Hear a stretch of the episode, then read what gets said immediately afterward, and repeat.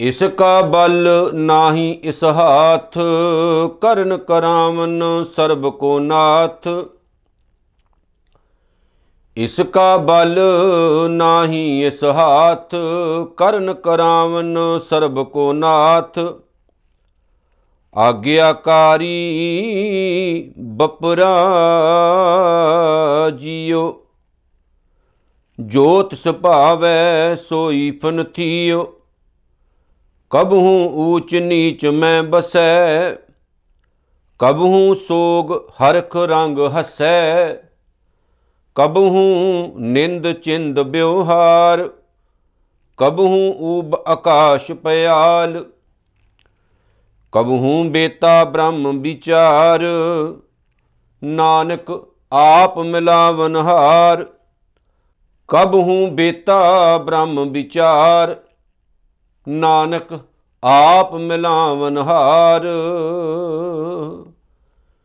ਜੁਗੋ ਜੁਗ ਅਟਲ, ਰਹਿਮਤਾਂ ਦੇ ਘਰ, ਦਇਆ ਦੇ ਖਜ਼ਾਨੇ। ਧੰਨ ਧੰਨ ਸਤਿਗੁਰੂ, ਸ੍ਰੀ ਗੁਰੂ ਗ੍ਰੰਥ ਸਾਹਿਬ ਜੀਓ ਮਹਾਰਾਜ, ਸੱਚੇ ਪਾਤਸ਼ਾਹ।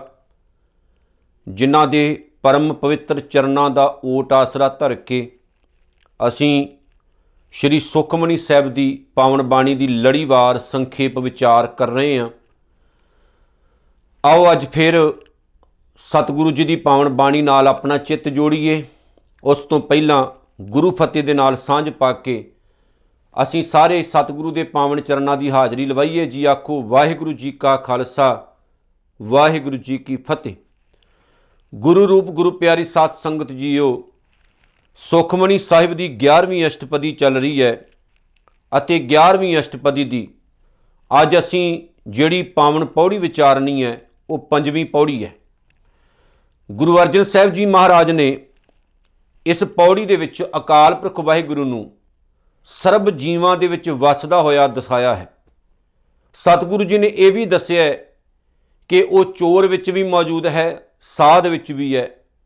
ਉਹ ਨਿੰਦਿਆ ਕਰਨ ਵਾਲਿਆਂ ਵਿੱਚ ਵੀ ਮੌਜੂਦ ਹੈ, ਬੰਦਗੀ ਕਰਨ ਵਾਲਿਆਂ ਵਿੱਚ ਵੀ ਮੌਜੂਦ ਹੈ। ਵਸਦਾ ਅਕਾਲ ਪੁਰਖ ਵਾਹਿਗੁਰੂ ਸਭਨਾ ਵਿੱਚ ਹੈ, ਪਰ ਫ਼ਰਕ ਕੀ ਹੈ ਕਿ ਉਹਦੀ ਪ੍ਰਾਪਤੀ ਕੋਈ ਵਿਰਲਾ ਵਾਂਝਾ ਕਰਦਾ ਹੈ। ਸਤਿਗੁਰੂ ਦੇ ਕਹਿਣ ਦਾ ਮਤਲਬ ਇੱਥੇ ਇਹ ਹੈ ਕਿ ਅਸੀਂ ਇਹ ਨਹੀਂ ਸਮਝਣਾ ਕਿ ਨਿਰੰਕਾਰ ਵਾਹਿਗੁਰੂ ਕਿਸੇ ਜੀਵ ਵਿੱਚ ਵਸਦਾ ਹੈ ਤੇ ਕਿਸੇ ਜੀਵ ਦੇ ਵਿੱਚ ਨਹੀਂ ਵਸਦਾ।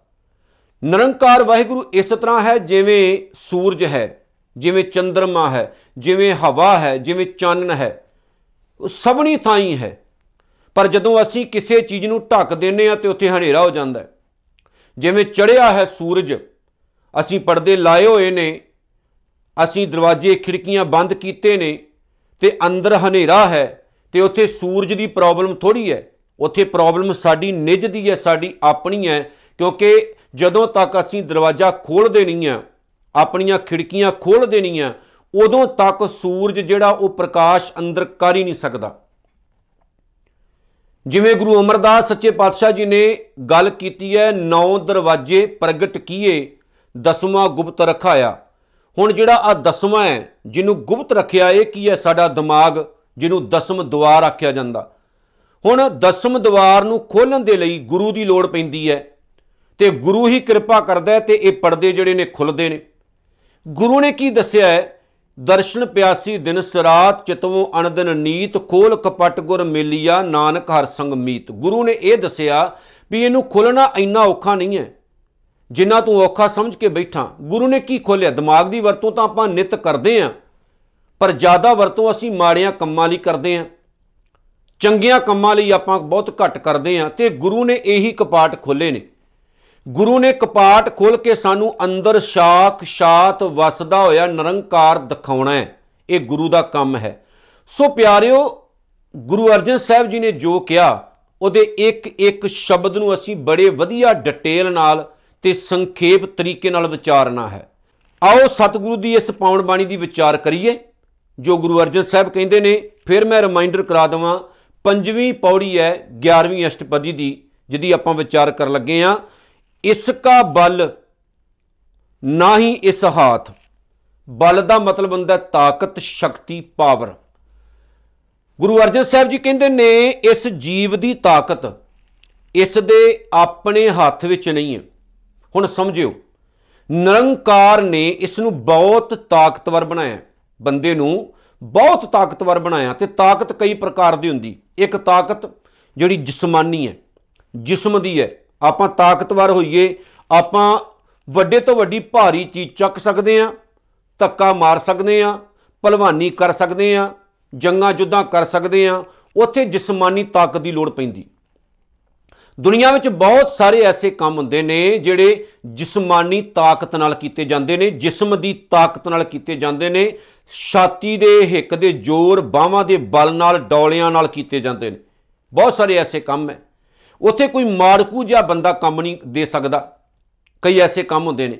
ਪਰ ਕੁਝ ਐਸੇ ਕੰਮ ਹੁੰਦੇ ਨੇ ਜਿਹੜੇ ਜਿਸਮ ਦੀ ਤਾਕਤ ਨਾਲ ਨਹੀਂ ਕੀਤੇ ਜਾਂਦੇ। ਉੱਥੇ ਦਿਮਾਗ ਦੀ ਵਰਤੋਂ ਚਾਹੀਦੀ ਹੈ, ਵਿਸ਼ਵਾਸ ਦੀ ਵਰਤੋਂ ਚਾਹੀਦੀ ਹੈ। ਬਹੁਤ ਸਾਰੇ ਐਸੇ ਲੋਕ ਹੁੰਦੇ ਜਿਸਮ ਦੇ ਪੱਖੋਂ ਤਕੜੇ ਹੁੰਦੇ ਨੇ, ਲੇਕਿਨ ਉਹ ਦਿਮਾਗ ਦੇ ਪੱਖੋਂ ਹੌਲੇ ਹੁੰਦੇ ਨੇ, ਡਰਾਕਲ ਬਹੁਤ ਹੁੰਦੇ ਨੇ। ਚੂਹੇ ਤੋਂ ਵੀ ਡਰ ਜਾਣਗੇ, ਬਿੱਲੀ ਤੋਂ ਵੀ ਡਰ ਜਾਣਗੇ ਐਦਾਂ ਦੇ ਹੁੰਦੇ ਨੇ। ਰਾਤ ਨੂੰ ਉੱਠ ਕੇ ਬਾਥਰੂਮ 'ਚ ਜਾਣਾ ਵੀ ਉਹਨਾਂ ਨੂੰ ਔਖਾ ਲੱਗਦਾ ਕਿਉਂਕਿ ਡਰਾਕਲ ਹੁੰਦੇ ਨੇ, ਬਹੁਤ ਸਾਰੇ ਐਸੇ ਲੋਕ ਹੁੰਦੇ। ਕੱਲੀ ਜਿਸਮ ਦੀ ਤਾਕਤ ਨਹੀਂ, ਮਾਨਸਿਕ ਤੌਰ ਤੇ ਵੀ ਬੰਦਾ ਤਾਕਤਵਰ ਚਾਹੀਦਾ। ਹੁਣ ਇੱਥੇ ਆਪਾਂ ਇਸ ਗੱਲ ਨੂੰ ਵਿਚਾਰਦੇ ਹਾਂ। ਗੁਰੂ ਕਲਗੀਆਂ ਵਾਲੇ ਸੱਚੇ ਪਾਤਸ਼ਾਹ ਜੀ ਮਹਾਰਾਜ ਉਹਨਾਂ ਦੇ ਦੋ ਸਿੱਖਾਂ ਦਾ ਜ਼ਿਕਰ ਇਤਿਹਾਸ ਵਿੱਚ ਆਉਂਦਾ। ਜਦੋਂ ਪਹਾੜੀ ਰਾਜਿਆਂ ਨੇ ਗੁਰੂ ਸਾਹਿਬ ਦੇ ਪਾਵਨ ਘਰ ਉੱਤੇ ਹਮਲਾ ਕੀਤਾ, ਕਿਲੇ ਦਾ ਜਿਹੜਾ ਦਰਵਾਜ਼ਾ ਸੀ ਉਹਨੂੰ ਤੋੜਨ ਦੀ ਕੋਸ਼ਿਸ਼ ਕਰਨੀ ਸੀ ਉਹਨਾਂ ਨੇ ਉਹਨਾਂ ਨੇ ਇੱਕ ਹਾਥੀ ਤਿਆਰ ਕਰ ਲਿਆ ਸੀ ਜਿਹਨੂੰ ਬਹੁਤ ਸ਼ਰਾਬ ਪਲਾਈ ਗਈ ਸੀ, ਖੂਨੀ ਹਾਥੀ ਦਾ ਨਾਮ ਦਿੱਤਾ ਗਿਆ ਸੀ। ਤੇ ਸਤਿਗੁਰੂ ਜੀ ਨੇ ਨਾ ਸੰਗਤ ਵਿੱਚ ਬੈਠੇ ਹੋਏ ਸਿੱਖਾਂ ਦੇ ਕੋਲੋਂ ਜਦੋਂ ਇਹ ਗੱਲ ਸੁਣੀ, ਤਾਂ ਸਤਿਗੁਰੂ ਨੇ ਉੱਥੇ ਦੁਨੀ ਚੰਦ ਬੈਠਾ ਸੀ। ਸ਼ਰੀਰ ਦਾ ਤਕੜਾ ਸੀ, ਮੋਟਾ ਭਾਰਾ ਸੀ। ਸਤਿਗੁਰੂ ਨੇ ਕਿਹਾ, ਕੋਈ ਨਹੀਂ, ਜੇ ਪਹਾੜੀਆਂ ਕੋਲ ਹਾਥੀ ਹੈ, ਸਾਡੇ ਕੋਲ ਵੀ ਤਾਂ ਦੁਨੀ ਚੰਦ ਹੈ, ਕੋਈ ਗੱਲ ਨਹੀਂ। ਦੁਨੀ ਚੰਦ ਹਾਥੀ ਨਾਲ ਮੁਕਾਬਲਾ ਕਰੇਗਾ। ਹੁਣ ਦੁਨੀ ਚੰਦ ਨੂੰ ਹੱਥਾਂ ਪੈਰਾਂ ਦੀ ਪੈ ਗਈ। ਕਿੱਥੇ ਹਾਥੀ ਤੇ ਕਿੱਥੇ ਮੈਂ? ਵੀ ਹਾਥੀ ਨੇ ਤੇ ਮੇਰੀ ਬਣਾ ਦੇਣੀ ਚਟਣੀ। ਉਹ ਆਪਣੇ ਯਾਰਾਂ ਦੋਸਤਾਂ ਨਾਲ ਸਲਾਹ ਕਰਦਾ ਵੀ ਕੀ ਕੀਤਾ ਜਾਵੇ। ਉਹਨਾਂ ਨੇ ਕਿਹਾ ਵੀ ਗੁਰੂ ਨੇ ਤੈਨੂੰ ਮਰਵਾਉਣਾ। ਤੂੰ ਭੱਜ ਜਾ।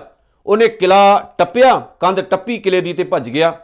ਘਰ ਬੈਠਾ ਬਿਠਾ ਮਰ ਮੁਰ ਗਿਆ ਬਾਅਦ ਵਿੱਚ ਉਹ। ਜਦੋਂ ਸਤਿਗੁਰੂ ਨੂੰ ਇਸ ਗੱਲ ਦਾ ਪਤਾ ਲੱਗਾ, ਸਤਿਗੁਰੂ ਨੇ ਕਿਹਾ ਵੀ ਡਰਾਕਲਾਂ ਦਾ ਹੀ ਕੰਮ ਹੁੰਦਾ। ਪਹਿਲਾਂ ਹੀ ਡਰ ਕੇ ਮਰ ਗਿਆ ਉਹ। ਲੇਕਿਨ ਗੁਰੂ ਨੂੰ ਦੁਨੀ ਚੰਦਾਂ ਦੀ ਲੋੜ ਨਹੀਂ ਹੈ। ਸਤਿਗੁਰੂ ਨੂੰ ਉਹਨਾਂ ਦੀ ਲੋੜ ਹੈ ਜਿਨ੍ਹਾਂ ਦੇ ਅੰਦਰ ਵਿਸ਼ਵਾਸ ਹੋਵੇ। ਉੱਥੇ ਭਾਈ ਬਚਿੱਤਰ ਸਿੰਘ ਨਿਤਰੇ ਨੇ। ਸਰੀਰ ਦੇ ਹਲਕੇ ਫੁਲਕੇ ਹੈ, ਕੱਦ ਦੇ ਵੀ ਛੋਟੇ ਹੈ। ਲੇਕਿਨ ਜਦੋਂ ਸਤਿਗੁਰੂ ਦੇ ਸਨਮੁਖ ਉਹਨਾਂ ਨੇ ਬੇਨਤੀ ਕੀਤੀ, ਮਹਾਰਾਜ, ਕਿਰਪਾ ਮੇਰੇ ਤੇ ਕਰਿਓ, ਤਾਂ ਸਤਿਗੁਰੂ ਨੇ ਨਾਗਣੀ ਵਰਸ਼ਾ ਦਿੱਤਾ।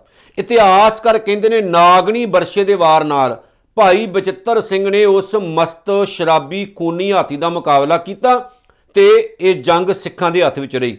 ਸੋ ਪਿਆਰਿਓ, ਮੇਰਾ ਕਹਿਣ ਦਾ ਮਤਲਬ ਇਹ ਹੈ ਕਿ ਬਹੁਤ ਜਗ੍ਹਾ ਤੇ ਜਿਸਮਾਨੀ ਤਾਕਤ ਕੰਮ ਆਉਂਦੀ ਹੈ।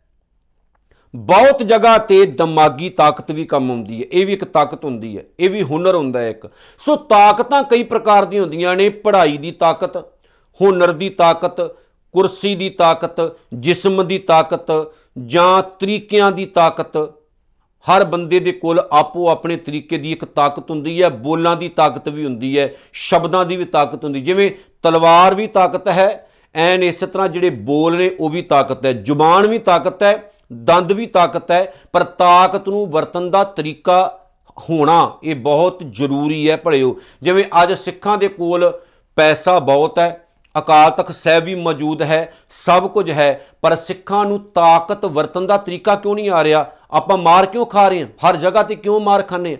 ਕਿਉਂ ਸਰਕਾਰਾਂ ਸਾਨੂੰ ਐਵੇਂ ਦਬਲ ਲੈਂਦੀਆਂ ਨੇ ਜਦੋਂ ਮਰਜ਼ੀ?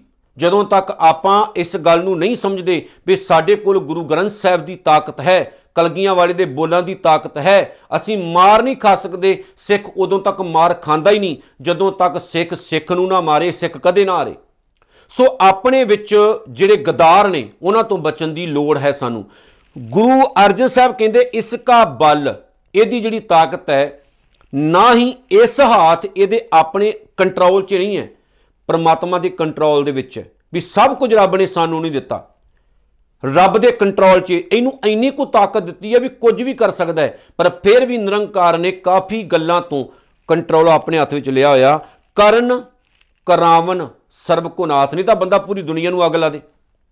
ਕਰਨ ਕਰਾਵਨ ਸਰਬ ਕੋ ਨਾਥ ਕਰਨ ਕਰਾਉਣ ਭਾਵ ਕਰਨ ਵਾਲਾ ਅਤੇ ਕਰਾਉਣ ਵਾਲਾ। ਕੌਣ ਹੈ? ਸਰਬ ਕੋ ਨਾਥ ਜਿਹੜਾ ਸਾਰਿਆਂ ਦਾ ਖਸਮ ਹੈ। ਨਿਰੰਕਾਰ ਵਾਹਿਗੁਰੂ, ਪਰਮਾਤਮਾ, ਉਹ ਆਪ ਹੈ। ਆਗਿਆਕਾਰੀ ਬਪਰਾ ਜੀਓ। ਅਸੀਂ ਜਿਹੜੇ ਵਿਚਾਰੇ ਜੀਵ ਆ ਅਸੀਂ ਉਹਦੇ ਆਗਿਆਕਾਰੀਆਂ ਭਾਵ ਉਹਦੇ ਹੁਕਮ ਤੋਂ ਬਾਹਰ ਨਹੀਂ ਜਾ ਸਕਦੇ, ਉਹਦੀ ਆਗਿਆ ਤੋਂ ਬਾਹਰ ਨਹੀਂ ਜਾ ਸਕਦੇ। ਅਸੀਂ ਉਹਦੇ ਹੁਕਮ ਦੇ ਵਿੱਚ ਆ ਅਸੀਂ ਉਹਦੇ ਹੁਕਮ 'ਚ ਚੱਲਣਾ ਹੈ। ਭਾਵੇਂ ਤੁਸੀਂ ਹੱਸ ਕੇ ਚੱਲੋ, ਭਾਵੇਂ ਰੋ ਕੇ ਚੱਲੋ। ਚੱਲਣਾ ਤਾਂ ਉਹਦੀ ਉਹਦੀ ਆਗਿਆ, ਉਹਦੇ ਹੁਕਮ ਤੇ ਉਹਦੇ ਬਣਾਏ ਹੋਏ ਨਿਯਮਾਂ 'ਚ ਹੀ ਪੈਣਾ। ਇੱਥੇ ਭਾਵੇਂ ਬੰਦਾ ਲੱਖ ਵਾਰੀ ਰੋਵੇ, ਲੱਖ ਵਾਰੀ ਮਰੇ, ਹਾਹਾਕਾਰ ਮਚਾਵੇ, ਕੁਝ ਨਹੀਂ ਬੰਦਾ ਕਰ ਸਕਦਾ। ਜੋ ਕੁਝ ਹੋਣਾ ਉਹਦੇ ਹੁਕਮ, ਉਹਦੀ ਪਾਵਰ, ਉਹਦੀ ਸ਼ਕਤੀ, ਉਹਦੀ ਤਾਕਤ 'ਚ ਹੋਣਾ। ਔਰ ਇਸ ਗੱਲ ਨੂੰ ਦੁਨੀਆ ਦਾ ਕੋਈ ਬੰਦਾ ਵੰਗਾਰ ਨਹੀਂ ਸਕਦਾ, ਕਹਿ ਨਹੀਂ ਸਕਦਾ, ਨਹੀਂ ਜੀ ਮੈਂ ਸਭ ਕੁਝ ਕਰ ਸਕਦਾ, ਜਦੋਂ ਉਹ ਕਰਨ ਤੇ ਆ ਜੇ ਨਾ ਬੰਦਿਆ ਫਿਰ ਤੇਰੇ ਧਰੇ ਦੇ ਧਰਾਏ ਰਹਿ ਜਾਂਦੇ ਨੇ ਸਾਰਾ ਕੁਝ ਹਰ ਚੀਜ਼।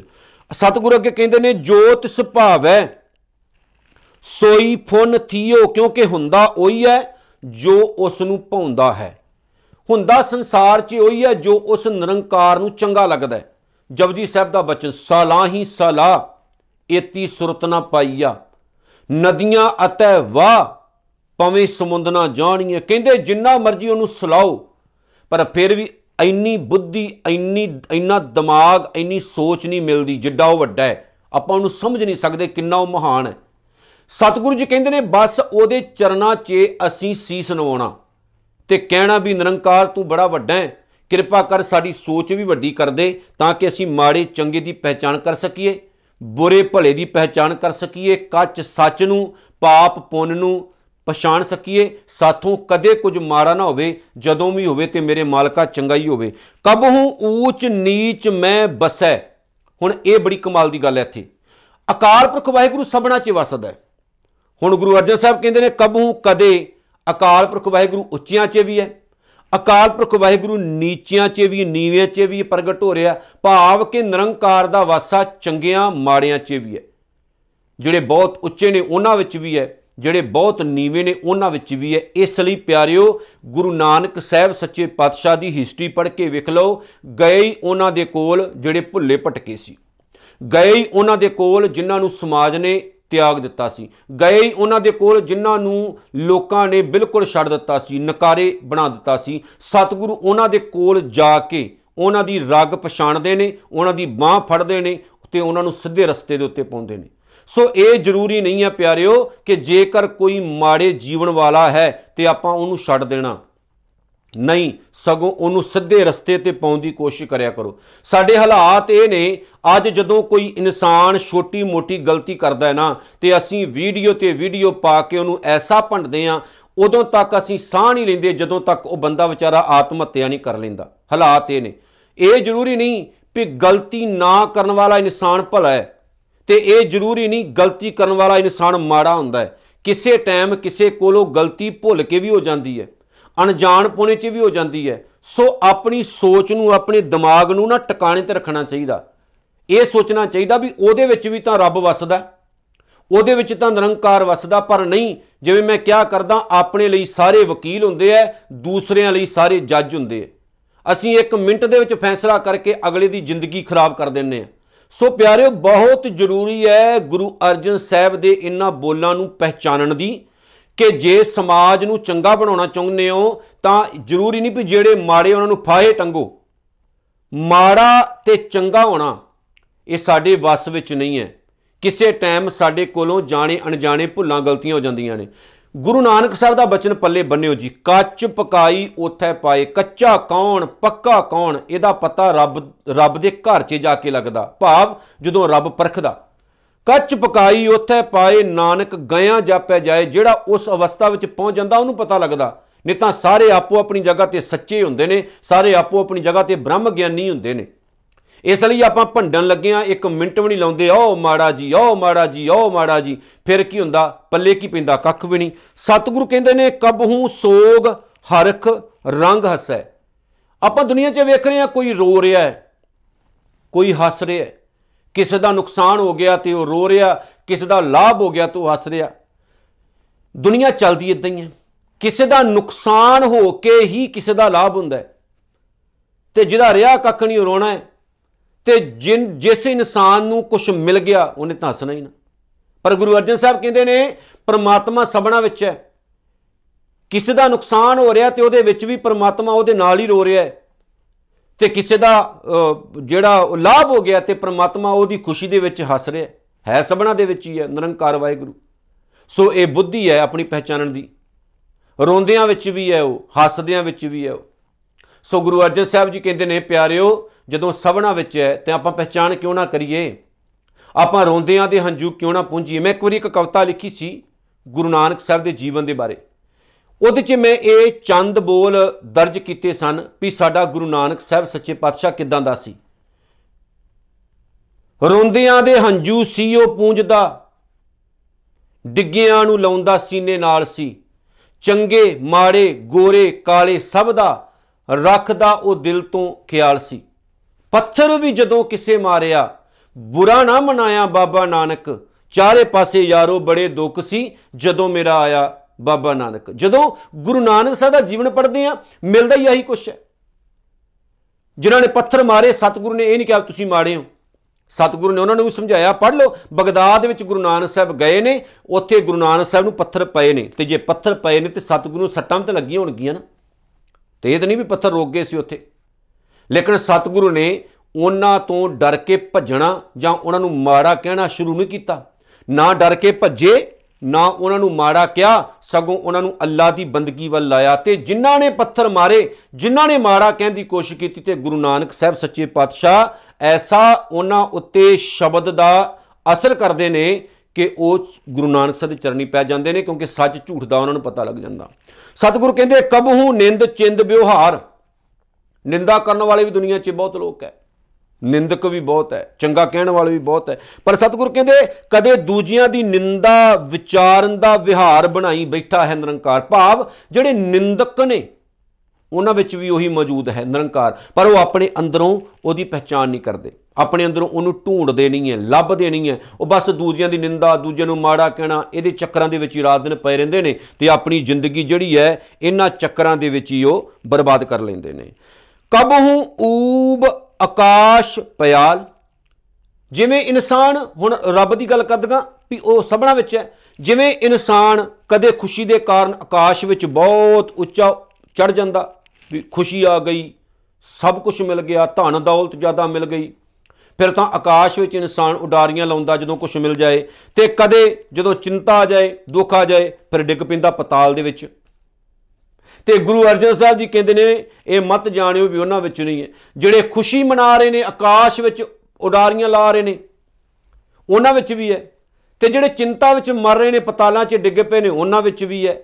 ਪਰ ਪਛਾਨਣਾ ਇਹ ਹੈ ਵੀ ਖੁਸ਼ੀ ਦੇ ਵਿੱਚ ਜ਼ਿਆਦਾ ਉੱਡਣਾ ਨਹੀਂ ਚਾਹੀਦਾ ਤੇ ਚਿੰਤਾ ਦੇ ਵਿੱਚ ਜ਼ਿਆਦਾ ਮਰਨਾ ਨਹੀਂ ਚਾਹੀਦਾ। ਹੁਣ ਖੁਸ਼ੀ ਆਵੇ ਤੇ ਰੱਬ ਵਾਹਿਗੁਰੂ ਦਾ ਸ਼ੁਕਰਾਨਾ ਕਰੋ, ਚਿੰਤਾ ਆਵੇ ਤੇ ਵਾਹਿਗੁਰੂ ਦਾ ਵਾਹਿਗੁਰੂ ਦੇ ਚਰਨਾਂ 'ਚ ਅਰਦਾਸ ਕਰੋ ਕਿ ਮਾਲਕਾ, ਕਿਰਪਾ ਕਰੀ, ਦੁੱਖ ਵਿੱਚ ਵੀ ਤੂੰ ਸਹਾਈ ਹੋਣਾ। ਜੇ ਮੇਰੇ ਸੁੱਖ ਦੇ ਵਿੱਚ ਤੂੰ ਸਹਾਈ ਹੋਇਆ ਤੇ ਮਾਲਕਾ, ਦੁੱਖ ਦੇ ਵਿੱਚ ਵੀ ਤਾਂ ਤੇਰੀ ਲੋੜ ਹੈ ਮੈਨੂੰ। ਜੇ ਮੈਨੂੰ ਤੂੰ ਸੁੱਖ ਦਿੱਤੇ ਨੇ, ਤਾਂ ਮੇਰੇ ਗੁਰੂ ਨਾਨਕ ਸਾਹਿਬ ਜੀ, ਦੁੱਖ ਦੇ ਵਿੱਚ ਵੀ ਮੈਨੂੰ ਤੇਰੀ ਲੋੜ ਹੈ। ਕਿਉਂਕਿ ਦੁੱਖ 'ਚ ਜ਼ਿਆਦਾ ਲੋੜ ਹੈ। ਦੁੱਖ ਬੰਦੇ ਨੂੰ ਸੁੱਟ ਦਿੰਦਾ ਹੈ, ਤੋੜ ਦਿੰਦਾ ਹੈ, ਜ਼ਿਆਦਾ ਜ਼ਰੂਰਤ ਹੁੰਦੀ ਹੈ। ਸੋ ਅਰਦਾਸ ਕਰਨੀ ਹੈ ਕਿ ਮਾਲਕਾ, ਖੁਸ਼ੀ ਵਿੱਚ ਤਾਂ ਸਾਰੇ ਨਾਲ ਸੀ ਮੇਰੇ, ਪਰ ਅੱਜ ਦੁੱਖ ਦੇ ਵਿੱਚ ਮੇਰਾ ਲੱਕ ਟੁੱਟ ਗਿਆ, ਮੇਰੇ ਨਾਲ ਹੈ ਹੀ ਕੋਈ ਨਹੀਂ। ਹੁਣ ਕੌਣ ਨਾਲ ਨਾਲ ਹੈ ਮੇਰੇ? ਤੂੰ ਨਾਲ ਹੈ। ਜਿਵੇਂ ਗੁਰੂ ਤੇਗ ਬਹਾਦਰ ਸਾਹਿਬ ਕਹਿੰਦੇ ਨੇ, ਸੁਖ ਮੈਂ ਆਣ ਬਹੁਤ ਮਿਲ ਬੈਠਤ, ਰਹਿਤ ਚਹੂ ਦਿਸ ਘੇਰੈ ਬਿਪਤ ਪਰੀ ਸਭ ਹੀ ਸੰਗ ਛਾੜਤ ਕੋਉ ਨਾ ਆਵਤ ਨੇਰੈ। ਜਦੋਂ ਸੁਖ ਹੁੰਦੇ ਨੇ ਸਾਰੇ ਨੇੜੇ, ਦੁੱਖ ਆ ਜਾਂਦੇ ਸਾਰੇ ਦੂਰ ਹੋ ਜਾਂਦੇ ਨੇ, ਖੁਸ਼ੀ ਵਿੱਚ ਵੀ ਆਪਾਂ ਉਹਨੂੰ ਮਹਿਸੂਸ ਕਰਨਾ ਹੈ। ਦੁੱਖ ਦੇ ਵਿੱਚ ਵੀ ਮਹਿਸੂਸ ਕਰਨਾ, ਖੁਸ਼ੀ ਦੇ ਵਿੱਚ ਆਕਾਸ਼ਾਂ ਤੇ ਨਹੀਂ ਚੜ ਜਾਣਾ ਤੇ ਦੁੱਖ ਦੇ ਵਿੱਚ ਪਤਾਲ 'ਚ ਨਹੀਂ ਵੜ ਜਾਣਾ। ਮਰਨਾ ਨਹੀਂ ਸੋ ਨੂੰ ਯਾਦ ਰੱਖਣਾ, ਲੇਕਿਨ ਇਹ ਵੀ ਯਾਦ ਰੱਖਣਾ, ਵਾਹਿਗੁਰੂ ਸਭਨਾ ਵਿੱਚ ਮੌਜੂਦ ਹੈ। ਕਬਹੂ ਬੇਤਾ ਬ੍ਰਹਮ ਵਿਚਾਰ। ਜਿਹੜੇ ਵਾਹਿਗੁਰੂ ਦੀ ਵਿਚਾਰ ਕਰਨ ਵਾਲੇ ਆ, ਰੱਬੀ ਮਹਿਰਮ ਹੈ, ਰੱਬ ਨੂੰ ਜਾਣਨ ਵਾਲੇ, ਰੱਬ ਨੂੰ ਪਾਉਣ ਵਾਲੇ ਆ, ਉਹਨਾਂ ਵਿੱਚ ਵੀ ਹੈ ਭਾਵ ਕਿ ਕਦੇ ਉਹ ਨਿੰਦਿਆ ਕਰਨ ਵਾਲਿਆਂ ਦੇ ਰੂਪ ਵਿੱਚ ਹੈ, ਪਾਪ ਕਰਨ ਵਾਲਿਆਂ ਦੇ ਰੂਪ ਦੇ ਵਿੱਚ ਹੈ ਸੇਵਾ ਕਰਨ ਵਾਲਿਆਂ ਦੇ ਰੂਪ ਵਿੱਚ ਹੈ, ਚੋਰੀ ਕਰਨ ਵਾਲਿਆਂ ਦੇ ਰੂਪ ਦੇ ਵਿੱਚ ਹੈ। ਕਦੇ ਉਹ ਆਪਣੇ ਆਪ ਨੂੰ ਉਹਨਾਂ ਵਿੱਚ ਢਾ ਲੈਂਦਾ ਹੈ, ਜਿਹੜੇ ਰਾਤ ਦਿਨ ਉਹਦੀ ਬੰਦਗੀ ਕਰਦੇ ਰਹਿੰਦੇ ਨੇ, ਉਹਨਾਂ ਵਿੱਚ ਵੀ ਮੌਜੂਦ ਹੁੰਦਾ ਹੈ। ਸਤਿਗੁਰੂ ਨੇ ਇਸ ਲਈ ਸਾਨੂੰ ਇਹ ਗੱਲ ਕਹੀ ਹੈ ਸਾਮੈ ਜੋਤ ਜੋਤ ਹੈ ਸੋਏ, ਤਿਸ ਦਾ ਚਾਨਣ ਸਾਮੈ ਚਨਨ ਹੋਏ, ਹੈ ਤਾਂ ਉਹ ਸਭਨਾ ਵਿੱਚ ਹੈ, ਜੋਤ ਤਾਂ ਉਹਦੀ ਹੈ, ਪਰ ਡਿਪੈਂਡ ਕਰਦਾ ਹੈ ਉਹਦਾ ਚਾਨਣ ਕੌਣ ਕੌਣ ਲੈ ਰਿਹਾ ਹੈ। ਸਤਿਗੁਰੂ ਅੱਗੇ ਕਹਿੰਦੇ ਨੇ, ਕਬਹੂ ਨਿਰਤ ਕਰੈ ਬਹੁ ਭਾਂਤ। ਹੁਣ ਜਿਹੜੀ ਕਮਾਲ ਦੀ ਗੱਲ ਸਤਿਗੁਰੂ ਨੇ ਅੱਗੇ ਕਹੀ, ਅਖੀਰ ਦੇ ਵਿੱਚ ਉਹ ਵਿਚਾਰਨੀ ਬੜੀ ਕਮਾਲ ਦੀ। ਅਖੀਰ ਵਿੱਚ ਗੁਰੂ ਅਰਜਨ ਸਾਹਿਬ ਕਹਿੰਦੇ ਨੇ, ਨਾਨਕ ਆਪ ਮਿਲਾਵਨਹਾਰ। हे ਨਾਨਕ, ਜੀਵਾਂ ਨੂੰ, ਸਾਰਿਆਂ ਜੀਵਾਂ ਨੂੰ ਆਪਣੇ ਆਪ ਦੇ ਵਿੱਚ ਮਿਲਣ ਵਾਲਾ ਵੀ ਉਹ ਆਪ ਹੀ ਨਿਰੰਕਾਰ ਹੈ। ਇਹ ਪੰਜਵੀਂ ਪੌੜੀ ਹੈ, ਜਿਹਦੇ ਵਿੱਚ ਸਤਿਗੁਰੂ ਨੇ ਇਹ ਕਮਾਲ ਦੀਆਂ ਗੱਲਾਂ ਕਹੀਆਂ। ਵਿਛੜਿਆਂ ਨੂੰ ਵੀ ਉਹ ਆਪਣੇ ਨਾਲ ਮਿਲ ਲੈਂਦਾ ਹੈ। ਵਿਛੜਿਆਂ ਮੇਲੇ ਪ੍ਰਭੂ, ਜਿਹੜੇ ਵਿਛੋੜੇ, ਜਿਨ੍ਹਾਂ ਦਾ ਵਿਛੋੜਾ ਪੈਂਦਾ ਹੈ ਵਿਛੋੜਾ ਪੈਂਦਾ ਕਿਉਂ ਹੈ? ਮਾੜਿਆਂ ਕੰਮਾਂ ਦੇ ਕਰਕੇ। ਤੇ ਜਦੋਂ ਉਹ ਮਾੜੇ ਕੰਮਾਂ ਦੀ ਸਾਨੂੰ ਪਹਿਚਾਣ ਹੋ ਜਾਂਦੀ ਵੀ ਇਹਨਾਂ ਮਾੜਿਆਂ ਕੰਮਾਂ ਨਾਲ ਖੂਹ ਖਾਤੇ 'ਚ ਜਾ ਕੇ ਡਿੱਗਣਾ, ਫਿਰ ਇਨਸਾਨ ਮਾੜੇ ਕੰਮ ਛੱਡ ਕੇ ਚੰਗੇ ਕੰਮ ਕਰਨੇ ਸ਼ੁਰੂ ਕਰ ਦਿੰਦਾ, ਪਹਿਚਾਣ ਹੋ ਜਾਂਦੀ ਹੈ ਤੇ ਫਿਰ ਨਾਨਕ ਆ ਮਿਲਾਵਨਹਾਰ। ਫਿਰ ਇਨਸਾਨ ਜਿਹੜੇ ਨੇ, ਉਹ ਪ੍ਰਮਾਤਮਾ ਦੇ ਵਿੱਚ ਮਿਲ ਜਾਂਦੇ ਨੇ। ਇੱਕ ਰੂਪ, ਇੱਕ ਜੋਤ ਹੋ ਜਾਂਦੇ ਨੇ। ਸੋ ਪਿਆਰਿਓ, ਆਓ ਇਹਨਾਂ ਬਚਨਾਂ ਨੂੰ ਪੱਲੇ ਬੰਨੀਏ। ਗੁਰੂ ਦੀਆਂ ਬਾਤਾਂ ਦੇ ਮੁਤਾਬਕ ਆਪਣਾ ਜੀਵਨ ਢਾਲੀਏ, ਜੋ ਸਤਿਗੁਰੂ ਨੇ ਕਿਹਾ ਉਹਨੂੰ ਆਪਣੇ ਜੀਵਨ ਵਿੱਚ ਢਾਲ ਕੇ ਤੇ ਆਪਣਾ ਜੀਵਨ ਸੱਚਮੁੱਚ ਸੁਖਮਨੀ ਸਾਹਿਬ ਦੀ ਪਾਵਨ ਬਾਣੀ ਵਰਗਾ ਬਣਾਈਏ। ਇਤਨੀਆਂ ਬੇਨਤੀਆਂ ਸਵੀਕਾਰ ਕਰਿਓ, ਭੁੱਲ ਚੁੱਕ ਦੀ ਖਿਮਾ। ਵਾਹਿਗੁਰੂ ਜੀ ਕਾ ਖਾਲਸਾ, ਵਾਹਿਗੁਰੂ ਜੀ ਕੀ ਫਤਿਹ।